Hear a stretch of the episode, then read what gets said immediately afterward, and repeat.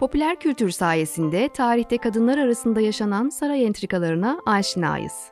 Son yıllarda gerek dizilerde gerek kitaplarda güç mücadelesi içindeki kadın sultanları çokça gördük. İstanbul ya da eski adıyla Konstantinopolis geçmişte bu taht oyunlarına birçok kez şahit oldu.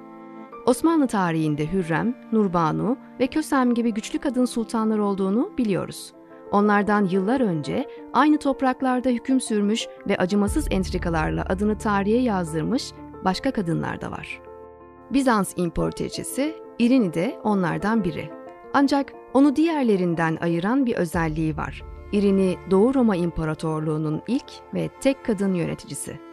Hanedanın tek soydan devam ettiği ve hükmetme yetkisinin yalnızca erkeklerde olduğu bir dönemde tek başına iktidar olan İrini hırsı yüzünden kendi oğlunu bile acımamış bir imparatoriçe. Peki bu gücü nasıl elde etti ve sonu ne oldu?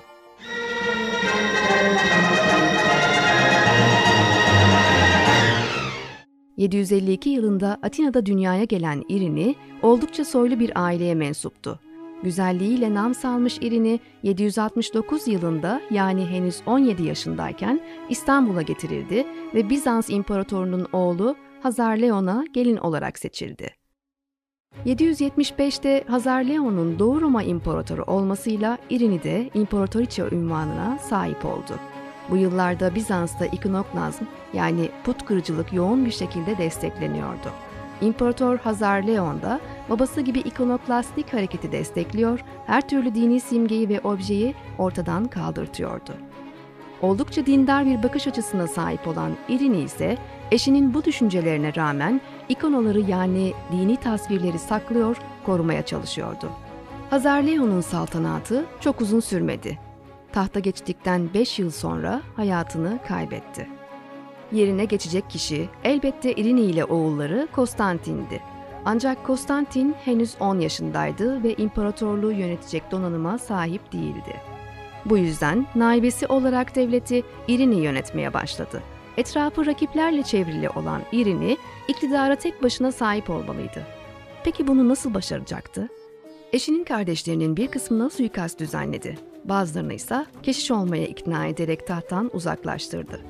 İrini imparatorluğun yüzünü batıya çevirmek ve Papa ile yakınlaşmak istiyordu.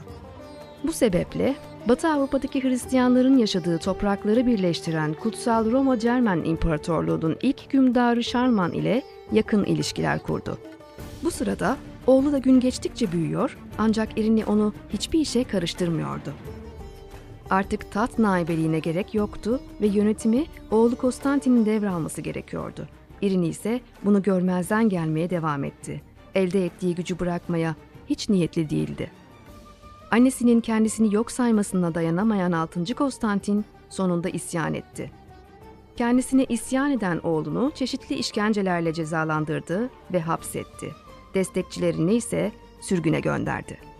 Ancak rahip sınıfının aksine Ordu, İrine'yi yönetimde istemiyordu. Yıllar süren geleneğin bozulmamasını ve 6. Konstantin'in imparator olması gerektiğini söylüyorlardı. Askerlerin isyan etmesinden korkan İrini, sonunda oğlunu hapisten çıkarıp tahta geçmesine razı oldu. 6. Konstantin, annesinin atadığı tüm devlet adamlarını azlederek manastırlara kapattı. Gördüğü kötü muameleye rağmen annesine karşı düşmanca tavırlar sergilemiyordu.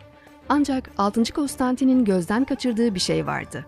İrini'nin tek isteği tahta yeniden sahip olmaktı ve bu uğurda intikam almak istediği ilk kişi de kendi oğluydu. Peki halkın ve ordunun sevdiği başarılı imparator 6. Konstantin'i nasıl gözden düşürecekti? Bunun için zekice planlar yaptı. Oğlunu sürekli amcalarına ve devlet adamlarına karşı dolduruşa getiren Irini sonunda onun paranoyaklaşmasına neden oldu. Onun bu hastalıklı ve paranoyak hali destekçilerini kaybetmesine neden oldu. Anadolu şehirlerinden destek bularak tekrar tahta geçmeyi planlayan 6. Konstantin sarayda yakalandı ve annesi İrini tarafından gözlerine mil çektirildi.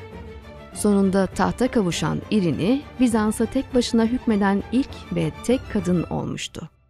Kendini halka sevdirmek için yalnızca İstanbul'da yaşayanlara özgü şehir vergisini kaldırdı. Böylece devletin maliyesine büyük darbe vurdu ve bu durum dış politikayı da kötü etkiledi. Ekonomideki sıkıntılar ve İrini'nin dış siyasetindeki başarısızlığını kullanarak devlet adamlarını kendi tarafına çeken Nikeforos, İrini'yi tahttan indirdi ve Bizans'ın yeni imparatoru oldu. İrini 803 yılında önce Büyükada'ya, oradan Limni'ye sürgün edildi. İyice içe kapanan ve kimseyle konuşmayan İrini sürgünde tek başına öldü. 9. yüzyılın sonlarında İmparatoriçe'nin kemiklerini İstanbul'a getirip onu Azize ilan ettiler. Aya İrini Kilisesi de adını bu hırslı İmparatoriçe'den almış oldu. Bizans'ın ilk ve tek kadın yöneticisini ve taht mücadelelerini sizlerle paylaştık. Videoyu beğendiyseniz GZT'ye abone olmayı ve bildirimleri açmayı unutmayın.